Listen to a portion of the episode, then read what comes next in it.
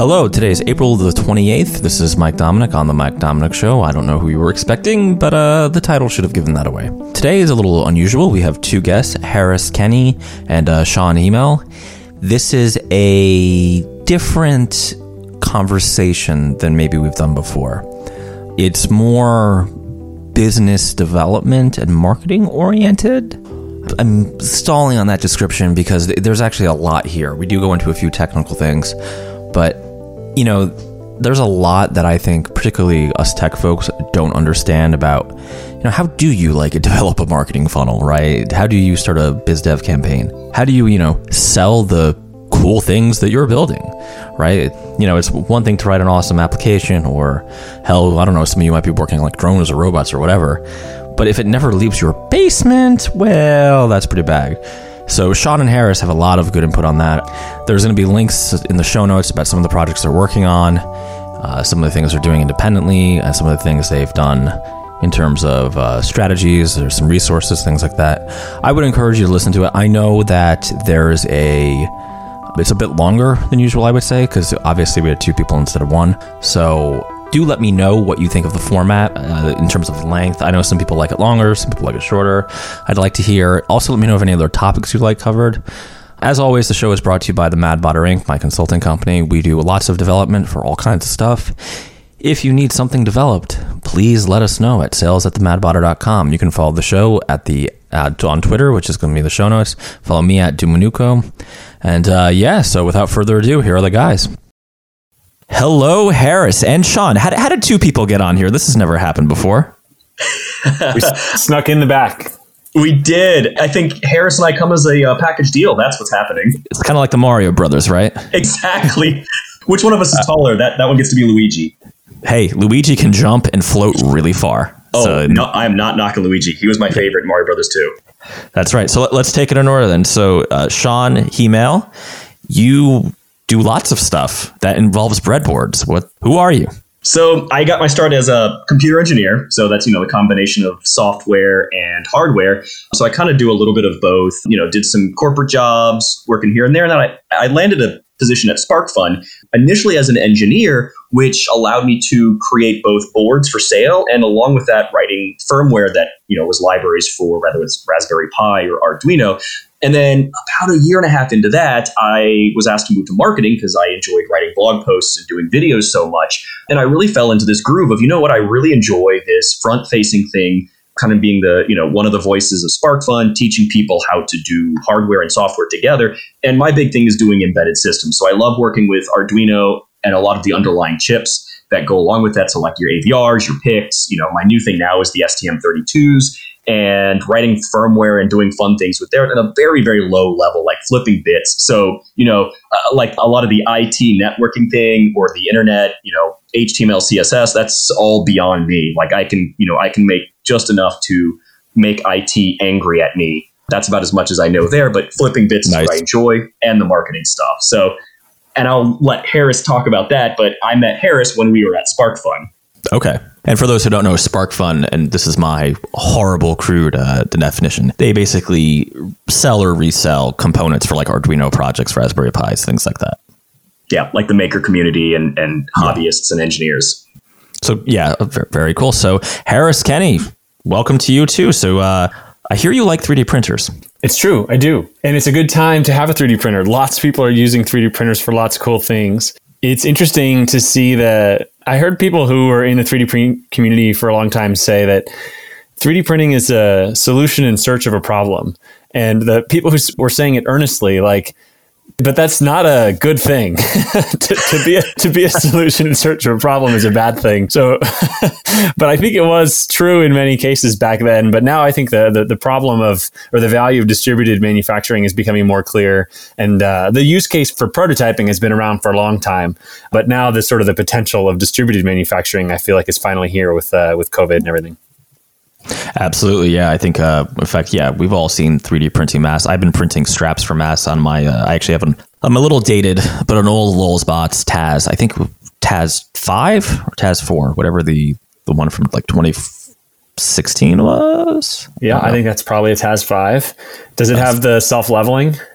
Uh, yes, it does. Okay. Yeah. So you got a six. So yeah, that, that's a pretty good printer. And, you know, those desktop printers are very capable. And actually, you'd be surprised. Uh, those desktop machines, you know, twenty-five hundred dollars, they're being used all over the place, including lots of very big Fortune five hundred companies are, are using them for lots of, lots of different things. Yeah, this, this is incredibly cool. Um, I've actually heard stories about the Marines taking three D printers with them to print replacement parts for their equipment. Yep. So. Yeah. Really interesting things like uh, really obscure, but like door handles and things like that. You know, stuff that's like injection molded, but the conventional supply chains, they just they're just not adaptive enough. So yeah, the military definitely was leading, I think, in terms of seeing the potential for this technology to be deployed in, in the field. And uh, these quick ventilator replacement parts and other things are like exactly mm-hmm. what the D O D was identifying uh, this could be used for. They were way ahead, I think. Yeah. So you guys are doing a podcast called the Hello Blink Show now. Can you can you tell me a little bit about that? Yeah. So I'll start a bit here and let Harris take over for some of the project. And that came out of this project that Harris and I did. And it was the idea of, we noticed that there was a kind of this void in the market for a business podcast for technical people. And that's, you know, that's our tagline essentially. And when I've given talks or have submitted talks to conferences trying to go over some of this marketing stuff, because in addition to the engineering, I kind of got involved in doing this this marketing side. Like, how do you market a product? You know, it's not an easy thing to do. I would submit these things to these technical conferences and they wouldn't want to hear it, right? These are people who are like, oh, I want to hear this sure. new cool tech. But, you know, after you're sitting in the hallway, I chat with some of these people and they're like, oh, I'm, I'm trying to figure out how to market this thing. How do I find an audience? And I'm like, there are people here who want to hear this, but the people who decide what talks they want to hear don't want to hear it, or they don't think it's applicable. That was kind of the idea behind the podcast, but I'll let Harris talk about like how both of us met, or re-met rather, and then decided on why podcast is a good format. Yeah, absolutely. And so I had, you know, my career started in management consulting, and I was in a variety of different sales and uh, sort of go-to-market type roles. I started working for LulzBot in twenty fourteen and I uh, worked there for about five years. Had the chance to meet with Shawn when he was at SparkFun uh, when I was at LulzBot, and uh, worked for System seventy-six uh, for a little bit. And when I went out on my own, you know, Open Hardware Month in October uh, twenty nineteen, uh, you know, Shawn and I had this idea of basically, you know, doing a talk about going to market, you know, if you want to start an open source company. And we did like a webinar type of thing. The turnout was pretty good, but a lot of people couldn't make the exact time. And I'm a long time podcast listener. I mean, Mike, I listened to you on Coda Radio for a long time, listened to the Mike Dominick Show and listened to a bunch of different J B shows. And the podcast just seemed like a good format for longer form conversations to kind of get into these topics in depth. And so we've had guests, we've got You know, Mike, you've been on, you're going to be on our show, which is awesome. We yep. just wrapped up recording that. We've got technical people who have basically decided to take the leap and to start their own business in their own words. We've also got like attorneys. We've got an interview with a, a, a banker coming up, talking about the business banking side of things. You know, the goal is to try to have practical conversations. And so we, we think the audience is probably going to be small for the show, but we'd want it to be really helpful for people, because Shawn and I, each running our own businesses, we've love that. And we want to help other people basically do the same thing.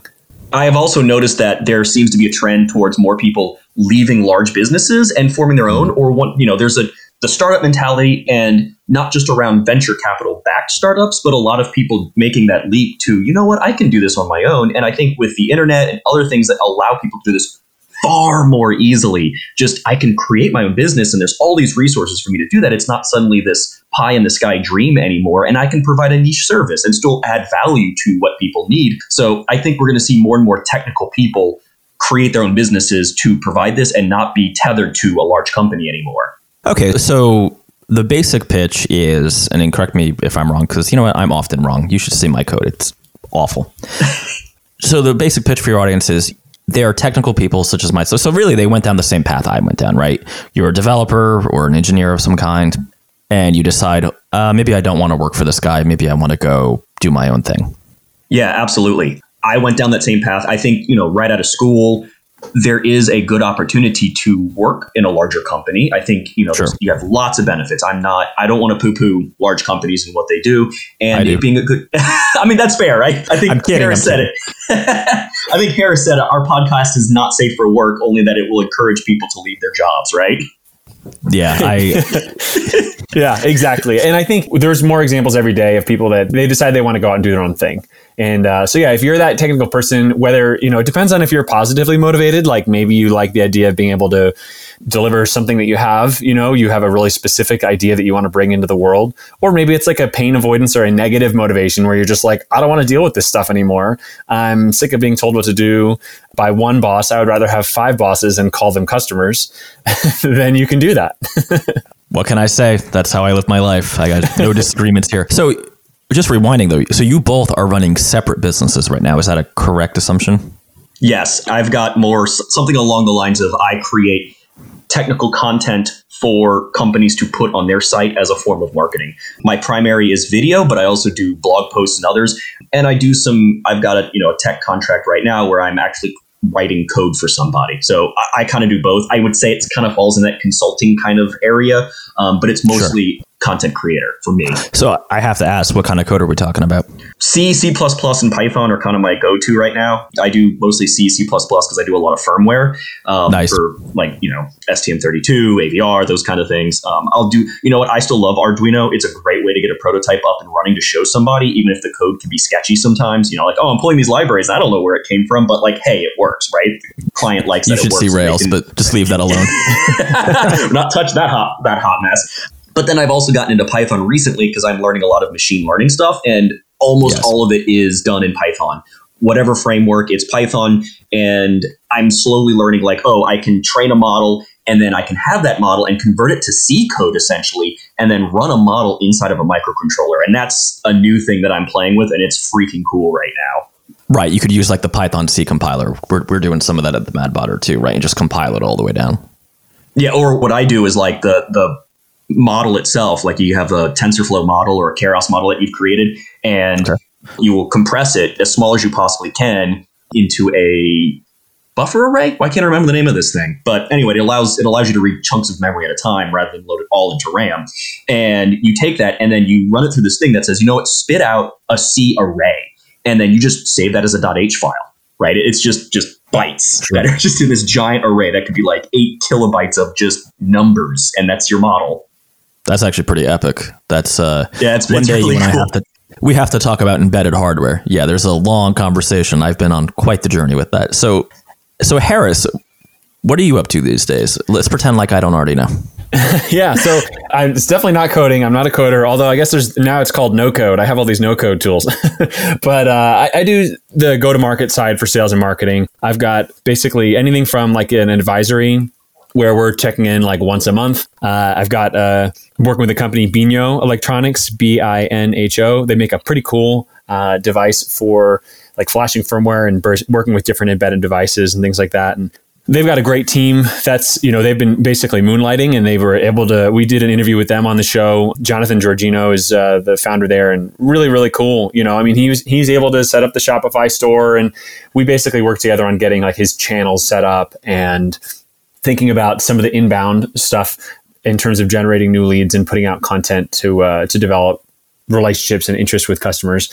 So that's like kind of at a high level. Down to the most hands-on types of projects I'll do is where I'll be kind of like a contract uh, head of business development, head of sales, working within the business, talking to customers on behalf of a client, and really just doing the the sales work that isn't a lot of fun, but needs to be done to start scaling a business and get beyond like one or two employees, or or at least starting to get to more predictable, repeatable uh, revenue. Now, you know, ultimately, if you're thinking about starting your own thing, you're going to have to be involved in the sales. You can't just hire someone to do all of it, but you can definitely sure. hire people to help with aspects of it. And uh, and that's that's what I do. I, I realize my life is basically dedicated to finding money to pay engineers to do engineering work, and I'm trying to find uh, trying to find meaning in that and not make it sound like all I do is just pay engineers to mess around on and watch memes all day or read memes all day.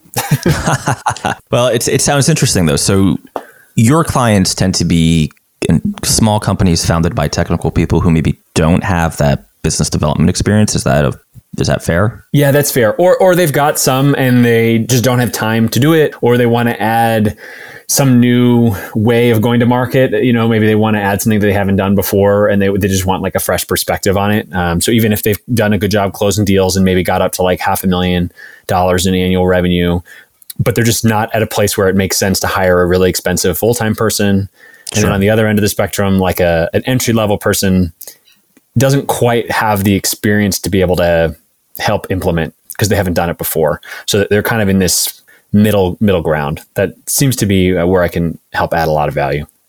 That makes sense. So, and I think this is a question for both of you, because a, a common... So I'm going to be doing a uh, listener mail episode, recording it next week, probably comes out in like three weeks. But maybe we can kind of do a little time warp into the future here. One of the most common questions I have gotten is, it follows this basic pattern. Hey, Mike, I'm a insert type of engineer here. Like, let's just say C-sharp developer or something. Going out on my own, or, you know, because of COVID, my company is downsized and I'm now like a contractor, thinking of building a, a business out of this.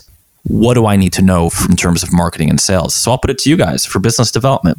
What does a technical person who, let's, for the sake of, I guess, kindness, assume like knows what they're doing in terms of, you know, delivering their service or their product, but maybe is like me, doesn't know their ass from third base when it comes to actually, you know, building a funnel? What so would be I'll, like the first steps? Go ahead. I'll take the first one on this. The biggest question I always ask people is know your audience, right? Who is your audience? And I don't mean it just as like, who are your customers, but who are the people who are going to give a crap about what you're making and what you have to say? If you can't identify that, to me, it doesn't matter what kind of marketing and what kind of sales you have. You know, you get all the spam mail. And as we've talked about, you know, you can market and do all the spam on LinkedIn, but if nobody's clicking through, who cares, right? You got to get in front of the right people. Absolutely. And I think, you know, the marketing side, I think it kind of tends to be like the tip of the spear, that knowing the audience and putting a message out. So maybe you're writing like blog posts, or you're posting things to, you know, Hacker News or a website like hackster dot io, you know, and you're getting the word out. And I think marketing and, and your product are going to lead. And but once you get people to reach out to you and they say, they raise their hand and say, hey, okay, yeah, I'm curious, then you need to think about how exactly are you going to monetize it? Is it going to be a product that you're going to set up in an online store? Are you going to have, you know, like something, any fulfillment requirements, or could you use like a Gumroad for some sort of digital exec- fulfillment? Uh, you know, like the episode you had with Zeno, uh, Mike, where he was talking about how he's used uh, sure. some really interesting platforms. I think that episode is like a must listen. If folks haven't heard of this, of Mike Dominick Show, listen to the interview with Zeno. And then ultimately, I think the, the, the main sales question is, what problems are you going to be solving for people? You know, what are you doing that's going to make their life easier? I think people have a distaste for sales, and they think the idea of like answering customer questions can be kind of annoying, and it can take a time away from engineering. But you're going to have to kind of pinch your nose and, and recognize that if you're not interested in understanding your customers' problems and how you're helping them solve it, you're probably not going to enjoy running your own business, because it's going to be a while before you can really just get back into engineering and not have to worry about sales. Right. And I think that's just the reality of being independent at all, right? You have to yeah. have some sort of empathy for the customer. Exactly. So, and now, and you get but, you get the premium for that, because the reality is, like at your current business, someone else is worrying about sales and they get paid to worry about it. If right. you are willing to worry about it, then you get more money. So like if you're willing in theory. to accept more money to worry about that, then you can get it. Otherwise, in your current business, they're paying other people to do it. So there is like a very clear monetary carrot to doing it, that even if it's not like fun.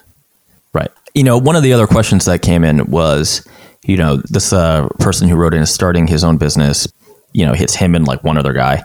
What kind of, he said programs, I think he means tooling, right? Because I, one of the things that seems to be a common uh, fear, I think, among technical people who are starting to go on their own is, oh my God, do I have to sign some crazy contract with Salesforce or HubSpot and like, you know, pay thousands of dollars a quarter to... Mm-hmm. to like have a landing page, right? Is there kind of a basic set of tools you would recommend for folks starting out like that? Or either of you would recommend? So I'll I'll start with some of the marketing stuff, and I'm sure Harris can talk about the sales side of that. But, you know, I would say get a website, right? That's that's pretty cheap to buy your domain and a little bit of hosting service, and don't expect a lot of traffic right away, because you're going to slowly have to grow that and make that your landing spot. Now, if you need to add some type of e-commerce to that, expect to pay, I think it's like twenty extra bucks a month for that, right? Your your domain is ten bucks a year, and hosting services, I think, are like ten-ish bucks a month. Can't remember when I last you know, looked at that, but I think it's about ten yeah. bucks a month for hosting. Like but, yeah, so add add an extra twenty if you're going to add e-commerce because you want people to buy things from your site. So I think that's a bare minimum just to have those, right? I think without a website, you just don't look legitimate any longer, right? You have to have that. From there, there's a lot of free things you can do. So if you want to build out your website, I personally use WordPress for a lot of my blogging and inbound kind of stuff, but I'm not selling anything. And I think that some kind of social media presence is almost required now. I wouldn't go nuts and go all of them. I would figure out where your audience is and go there. Mike, I think for your audience and mine, you know, Twitter seems to be a good a good thing. For Focus sure, on yeah. one of those. Right? Focus on one of those. You know, people talk about, oh, you need to have live and a YouTube and you have to have all these other. I'm like, no, you don't have time for all of those. Find one or two, stick to those, have a website. And then for setting up, you know, if you know, a lot of people look at email funnel or email as part of their funnel. Um, if you want to have like a, a mail list, you can do MailChimp. You can do a lot of things on MailChimp for free for sending out email. So I think that's those are kind of your basic web presence things to kind of make yourself look legitimate. And that's not counting, hey, you need to set up an L L C, register for an E I N with the I R S, and you know, register your L L C within your local state or country, wherever you are. Like, what does it take to right. legally set up a business entity? Yep. And I'll just tie on to where Shawn left off. So once you are generating sales, that's when there's additional concerns that might come up. So when you set up your entity, I personally rec- recommend working with an attorney and getting, you know, your proper setup. If you're going to have a business partner, having all those details ironed out ahead of time, because as soon as you start making money, if you're bringing money in, it's going to get a lot more tricky to work those things out later. So you want to work that out up front. Assume you'll be moderately successful. On the accounting side, there's like Xero, there's QuickBooks, there's other things. I know some people just do spreadsheets and things like that. I personally recommend looking at a proper accounting platform. You're going to want to think about a phone. If you're doing sales, if you're talking to customers, you know, think you, you could do like Google Voice, which is less expensive, or Ring Central, which is more expensive. You know, ideally, you're not giving out your personal phone number when you're having conversations with customers. And then for sales meeting, if you're doing the type of sale that might involve sales meetings and video conferencing, if you do like G Suite for your email, then that'll include Google Meet for your video chats. And then finally, C R M. HubSpot has a free option. There's a number of different C R Ms, but basically you want a C R M, customer relationship management software, to track your deals. Uh, I use one. I run a one-man shop. I use a C R M with contacts. I recommend people do it to keep track so that you don't uh, you don't lose deals. Because the reality is your first deals are going to probably come from people you know or someone who knows someone you know. And the only thing you need to do to make sure that those deals close is to keep a note, keep tasks, follow up, and you will probably be able to get those. Oh, and then payment processing. You could do PayPal. QuickBooks has payment processing. You could do Square. Bill dot com is another option. Typically, bigger companies use that, so you might need to get paid in the way that they want to pay you. Um, but know that when you close a sale, you need to figure out a way to get the money into your bank account. It seems like that would be fundamental, right? Yeah. Like really an important part of running a business. So you mentioned C R Ms. I'm possibly selling my audience short here, but can you just define a little bit what a C R M actually is? Yeah, customer relationship management software. It really has a, a couple of very fundamental purposes. You use it to keep track of your contacts, but the way it would differ from like your just basic contact book software would be that it's going to have lots more fields related to like a deal that you could potentially close with a customer.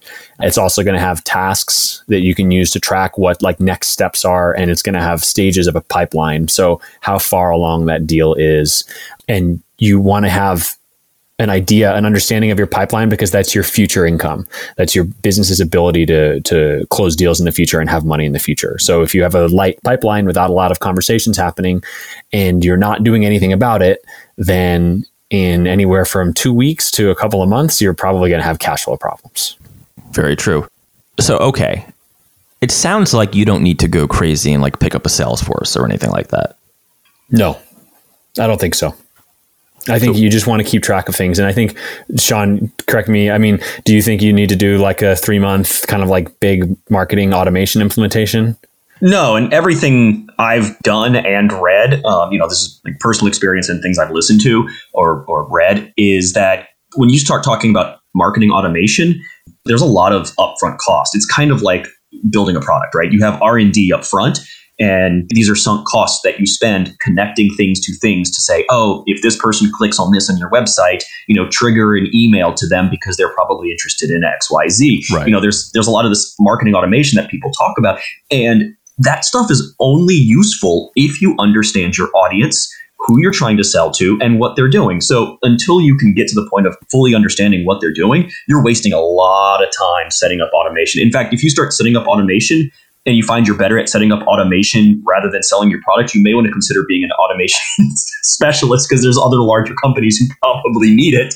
I wouldn't waste your time. I would I would focus on just doing personal relationship things up front and logging it all in some type of C R M, right? And your C R M could be a spreadsheet initially. You don't need to, you know, it, I've, I talked to like four people who were prospects, you know, log them in a notebook, log them in a spreadsheet, just say, you know what, here's who I think these people are, here's what their interests are, and I just need to make sure I follow up with them. You know, I think somebody can keep that in mind with four people initially. If you're talking about trying to land clients, it's not until they start getting out of control that you start thinking, oh, you know, we've got lots of people in these pipelines, I need to consider a C R M, and I need to consider uh, some type of marketing automation, because we see people, you know, you start identifying problem areas. You know, if you have ten people visit your site a month, you can't draw any trends. You, you're not at the point where you can say, oh, these people do go to this page, then they go to this page, and then they drop off. You can't even see that. If two people drop off, that's a, such a small sample size. You have no clue. So I would wait until you grow a much larger audience before even considering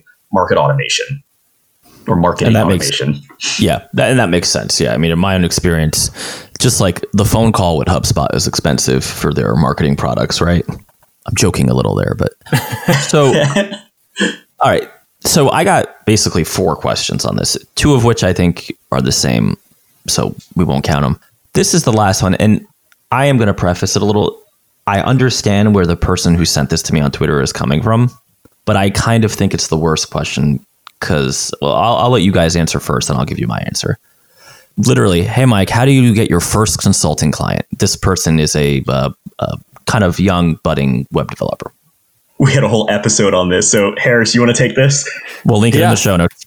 Yeah, for sure. Yeah. Check out the show notes. Check out Hello Blink Show. You should listen. So I think the the first thing that you want to do is you need to think about the amount of money that you're going to need to pay your bills, whether you're employed full-time or not. So if you have a full-time job and you want to take on a client, your ability to do a good job for them is going to be very constrained if you have a full-time job.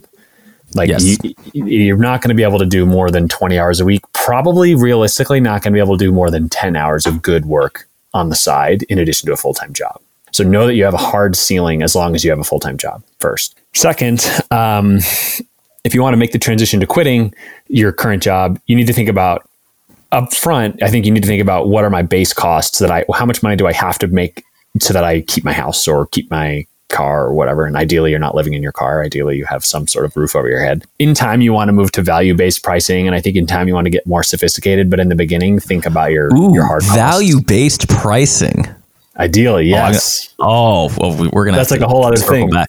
Yeah. Yeah. So yeah, so think about your hard costs, and then uh, it's probably going to be someone you know. It's probably going to be someone you have some type of relationship with, and think about how to basically articulate what you do as a service. If it's like web development, fortunately, people are very used to paying for that as a service. So you can learn from other people about how they price it, how they position themselves, and know that you might be offering a little bit of a discount if you're just getting started. That's okay. If it's worth it just to get that first client in the door. So I'll jump in here and say that, like, the idea of how do you get that first client, Harrison, you touched on this too at the very end, is it's going to be somebody you know. And I'm a pretty hardcore introvert. So, you know, sitting inside by myself for five days is not a big deal for me. But that means that you're probably going to need to learn some social skills if you don't already have them. And, you know, I hate the term networking just because it feels super, you know, corporate and cheesy, but you have to learn to go out there and network with people in whatever capacity that means. So I think with consulting, somebody's going to bring in a consultant that they know and trust and like as a person, generally speaking, you know, that's going to be your best bet over I have these super credentials, because if you're just starting out, you can't say that I worked with these clients yet. So you have to go on, hey, I develop a relationship with somebody. For me, I called that paving my runway to the point of being able to quit my day job. And that was, I would go to events, whether on my own as part of the, as part of a company deal, and I would just start talking to other people in companies there. And you start seeing these people over and over again in companies. And over time, they're like, hey, you do good work with SparkFun. Are you interested in doing this thing on the side? And assuming whatever company you're working for allows you to moonlight, that's an opportunity to start paving your runway, even if you have that, like, you know, ten hour a week or ten hour months that Her- limit that Harris was talking about, you start to build up relationships and eventually you can pull the trigger because you've paved that long runway to launch and go out on your own. I like it. Yeah. I mean, so I'm just thinking back to when I started out. Definitely. I, yeah, it's it's got to be your personal network, right? One of my first clients was a guy who owned a hobby shop near where I was currently enrolled in college at the time, because he heard about this thing called the iPhone and they had just released the S D K. So I do not have the whole quit a big company job experience that uh, that I think you guys had. I just went right for it into Dang. independent contracting. Yeah. And he paid me half in Magic the Gathering cards. That is but, baller. That is amazing. But, tell you what, though, that was, I had written my own iPhone apps. Um, you know, I was really, I was near day one on the store, but that was someone. And yeah, of course, saying, because now, you know, do military contracting and like enterprise contracting. It's a little different, obviously, but starting small, like, you know, the tweeter, is that how you say it? Person who wrote on Twitter. You have to understand that you're not going to walk into an enterprise cold with very little to no experience and get that deal. But your local small businesses, obviously right now with everything being somewhat closed, it's a tough time, but they do need stuff. They are very budget constrained, which means that they will be willing to give, you know, someone young and starting out who will do it for the right price a shot, which is, you know, I had a, let's see, the first couple were the hobby store who paid me in Magic the Gathering. I was very good that season. Uh, in terms of Magic the Gathering. Then I think, what do we have? A lawn mowing service. I gave them an iPhone. I wrote them an iPhone app. Like very low level, not impressive, not something you necessarily want to advertise, you know, over a decade later, although I just did.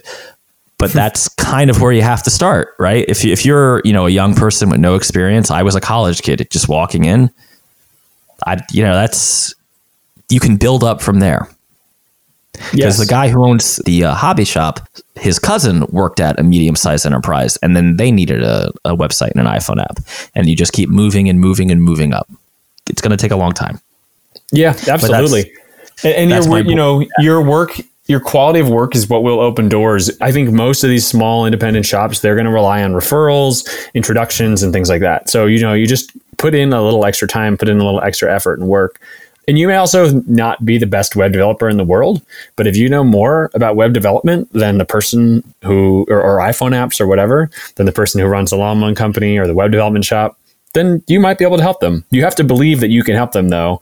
And I think that that's yep. like the first step, you know, is, is having that confidence and having the technical ability to do what you're saying you can do. Otherwise, you're just going to really bother someone, and chances are you know them, and so you're probably going to bother a friend or a family member. You shouldn't do that. yeah, it, it's good to identify the person by identifying their need first, right? In my hobby shop owner case, it was because I literally played Magic the Gathering, the guy's hobby shop, and he had such a hard time scheduling the uh, the brackets for the tournaments. Yeah. If you don't know what Magic the Gathering is, do me a favor and don't Google it. It's pretty nerdy. yeah, I'm, I'm sorry for your wallet if you get into it. Yeah, even the online one's pretty bad. So Harris, value-based pricing, are you insane? Yes. Prove me wrong. Te- convince me I'm wrong. Well, no. So value-based pricing is, is it's very hard. It depends on what you're in. So there are some fields that are very... Um, so the idea is, how do you determine your prices if you're doing services? You can do a flat rate or like an hourly rate based on sort of like, okay, I charge seventy-five dollars an hour for this, or one hundred twenty-five dollars or whatever, and then billable hours. The idea, the short of value-based pricing, is trying to uh, think about the the problem that you're solving for a business, and then what is the value associated with solving that problem for them. Um, so it's easy to set up an example, and then f- the fact that that example is not not really how the real world works. But you know, if let's just say you're with a company that's selling in the U S only, and you have the ability to help them enter the Canadian market. They do a million dollars a year in revenue in the U S, and if they enter Canada, they could do another one hundred thousand dollars in sales a, a year. So the value of the project is one hundred thousand dollars. You want a price based on that rather than how many hours it takes you to complete the project, or uh, an hourly rate for your time. The idea is to try to uh, focus on value and outcomes rather than inputs. Uh, there's a guy named Alan Weiss who's done a ton of work on this. Um, but I will say value-based pricing is hard. It's not something I don't think that's easy to do right away. Um, it's something I'm still working on better understanding. but you want to try to, over time, separate the amount of effort you put in to how much you're getting paid. Because I think the goal when you start your own thing is that you want to like be in control of your life. It's not just to own a business, you know, it's to be able to take trips if you want to take trips or work on things you want to work on and and not be a slave to your business. Because working for yourself can also be a lot of work, and you want to try to make it so that it's not like that. Otherwise, you're sort of out of the frying pan but into the fire. Right. So it sounds like, though, a prerequisite to actually doing that well would be intimately knowing the business of your potential client, right? Yeah. And sometimes they won't have the answers. And so you, it's hard to do value pricing because they don't even understand really well enough. And they may be very capable business owners or executives. They just may not know the numbers, you know, especially if you're working with smaller companies or you're working in an emerging technology or a new area. Sometimes it can be really hard to get that right. And they just may not know. So you can't say, oh, I think this is worth a million dollars, so you should pay me eight hundred thousand dollars. And, you know, you're talking to like a pizza pizzeria um who does like four hundred thousand dollars a year in business. Yeah. So all right, so that's pretty good. So is there something I should have asked each of you that I didn't know enough to ask? And the rest is silence. I love it. Yeah, I'm trying to think about this one. You know, the the paralysis by analysis here. Like, like of all the possible things about me, what did you ask? Well, okay. Um, Blood type, social security number. I, I can give it to you. Listen, I'm, I need a mortgage. Let's do this. My mother's maiden name, right? Yeah. Like, here, how much do you need? Um, uh, I, I think it's funny because I, I once sold a car and most of the money came from a box of Legos. So I'm with you on doing work for uh, Magic the Gathering cards. Um, there you go. I can relate on that. Yeah, I think for me, I, the one question would be like, you know, do you have to enjoy sales to do sales? And I think the answer is no. Um, you don't have to enjoy it. You don't have to think of yourself as a salesperson, but you do have to change what you think of what sales is. And I think if you're thinking of sales as creating value and solving problems for people, then sales is a very rewarding activity. If you think of sales as like trying to pull a fast one on someone and sort of trick them into buying things or pressure them into buying things, you're not going to like it, and you're not going to be very good at it, and you're not going to be very good at running your business. So you so, have to make uh, sure you have a good perspective on what it means to be successful, I think, at that type of work, because it, it has a bad reputation. Got it. So Glenn Gary, Glenn Ross is not the model you want to look towards. Personally, it's not my thing. I've worked for people who love it and send the gifts over and over again and pound the drum on that. And I, I get it, but that's not how I think about it. Makes sense to me. So Sean, you got your break from Harris.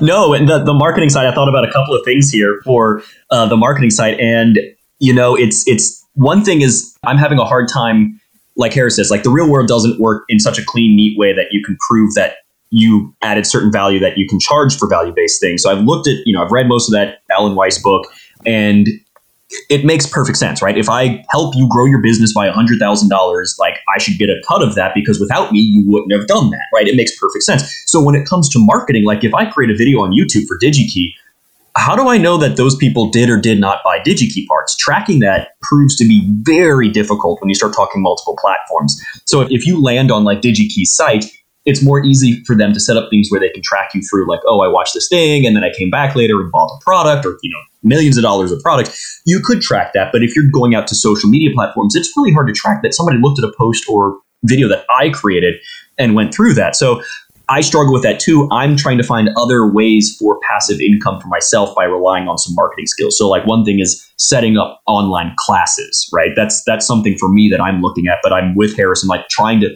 you know, as you start to hit that like like intermediate level, like consulting or you're working on your own, you start looking for, you know, not just, let's say you don't have a product, right? You you, you provide a service. You want to get ultimately out of time or money for time. That's the goal, is you want to generate right. more passive income or value-based, because then it's like, oh, I'm now attached to this business. So when they sell, I make bank, whatever that might be. So you want to get out of that. So, you know, money for time is a good place to start. The other thing I would say to that, to whoever that Tweeter, is that what we're officially calling them now? The, the Only tweeter. Because I failed to write down his name. So sorry about that. That is fair. Or I call them your uh, tweeples, your your people you tweet with. Anyway, so oh, that's terrible. That's really bad. Oh yeah, I'm, I'm getting there. So I would say uh, don't do stuff for free. If you're going to do something for free, it's it's got to have some other benefit. But just work for free is not the way to create any sort of value for anybody. Um, so if somebody's like, oh, can you just do this one quick thing for me?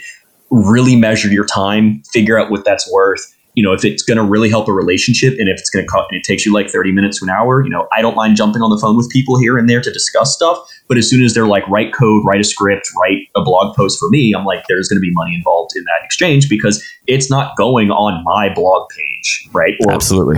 Yeah. So don't do stuff for free unless it's absolutely necessary, which yeah. is different when you start talking about you need to market yourself. And that's, you know, going to conferences, making friends, writing your own blog posts and whatever. That can be a little different. So, Uh, that would be my my big message is really, really, really try not to do anything for free. You know, somewhere deep down, I am a capitalist. Um, I think it's, you know, I'm not going to get philosophical here. I think, it, you know, we live in a capitalist society and we have to play by those rules. So make sure you're getting paid for your work.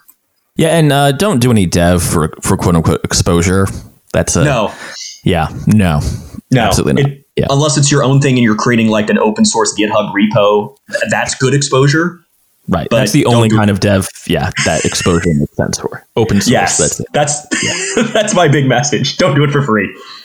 All right. Well, this has been great, guys. So I have another stumper. This is the last question I always ask. Really hard one. What does your work toolchain look like? Now, that includes your main hardware, right? Your main, you know, desktop, laptop, whatever, O S, and, you know, one or two apps or editors that are essential for you. Oh dear, Harris, you want to go first on this? Uh, yeah, I've got a very simple setup. So I've got uh, two laptops. I've got a MacBook Pro, and then I've got a uh, System seventy-six Lemur. Um, nice. Yep, Mac Pro. Uh, MacBook runs, you know, uh, Mac O S, and then the Lemur runs Pop O S. Um, and so I, I use those two, uh, bounce back and forth.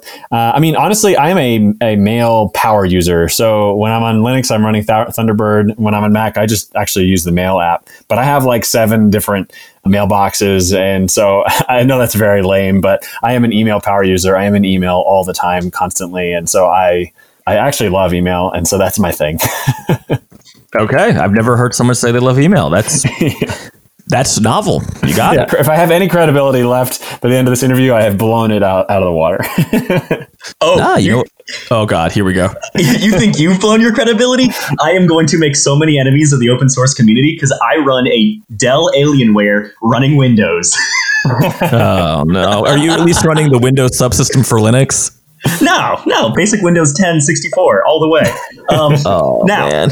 I dual boot. So when I need Linux, I can dual boot into Linux. Uh, but Which like, Linux? Uh, what do I have? I ran Mint for a while, and I think I oh, went Mint back to good. Yeah, I think I went back to Ubuntu because they finally got rid of that horrible Unity interface, which I couldn't stand. So I think I uh. finally went. Yeah, and so the problem I ran into is that, you know, Linux is fractured. There's lots of different distributions, and it's great that you can customize for whatever. And I'm finding that like I'm running some of these. These demonstrations or tool change. So it's like, if I want to run, I'm trying to remember what I did recently. And for whatever reason, it only worked in Ubuntu. Like, what? Um, I think it was some machine learning thing. I was trying to run like some NVIDIA thing. And they were like, guess That's what? Why. It only, yep, it only works yep. for Ubuntu. And I'm just like, come on, guys, come on. So I was stuck between trying to install uh, the NVIDIA, what is it? Their NVIDIA neural network thing in Windows, which is an awful process, or Linux, which is an awful process. So it's really a choose your poison. And I was able to set up a Docker image in, yeah, that's what it was. I could set up a Docker image in Ubuntu and have it run the NVIDIA plugin. So that's honestly the main reason I run my Alienware is because it comes with a pretty beefy graphics card and I could be on an airplane training neural ne- neural networks. Um, I also play video games on the side, but having the ah. graphics card there for video editing and uh, doing machine learning stuff now is fantastic, right? I just like run a command and I'm using my graphics card and my computer is generating, you know, ten tons of heat because I'm trying to train this neural network. But yeah, right. I could set up a Docker image in Ubuntu or go through the pain of getting it in Windows, and it was awful either way, but it did eventually work. So wait a minute. The solution you came up with is to boot into Windows, but create an Ubuntu Docker image from Windows? No, no. I tried that initially. I, it wasn't Ubuntu Docker. It was just a, like a Linux underlying Docker thing that I was attempting to hook into my hardware. And there's oh, like plugins. Yeah, there, there was a certain thing where like Windows was a complete no-go on getting the graphics card hooks from Docker to your graphics card from Docker based on the TensorFlow stuff. I can't remember. I physically couldn't do it with yeah, Docker. It, I could see it because if it, yeah, because Ubuntu and Pop both have a special NVIDIA, I forgot what the hell they call it, but it's basically like an NVIDIA applet or whatever that figures out how to port all that stuff. Yeah. But only yeah. for certain NVIDIA cards. So yes, and, and that's what it like. It has to run a certain. Yeah, I'm forgetting all my names. I did this like three months ago, and all the names are just out the window because I set it up and I'm like, I'm good, right? I open up my Anaconda prompt. I'm like, start this environment, and whether I want G P U or C P U, and run Jupyter Notebook, and that's how I'm doing machine learning stuff right now for at least training models and tinkering around with uh, features.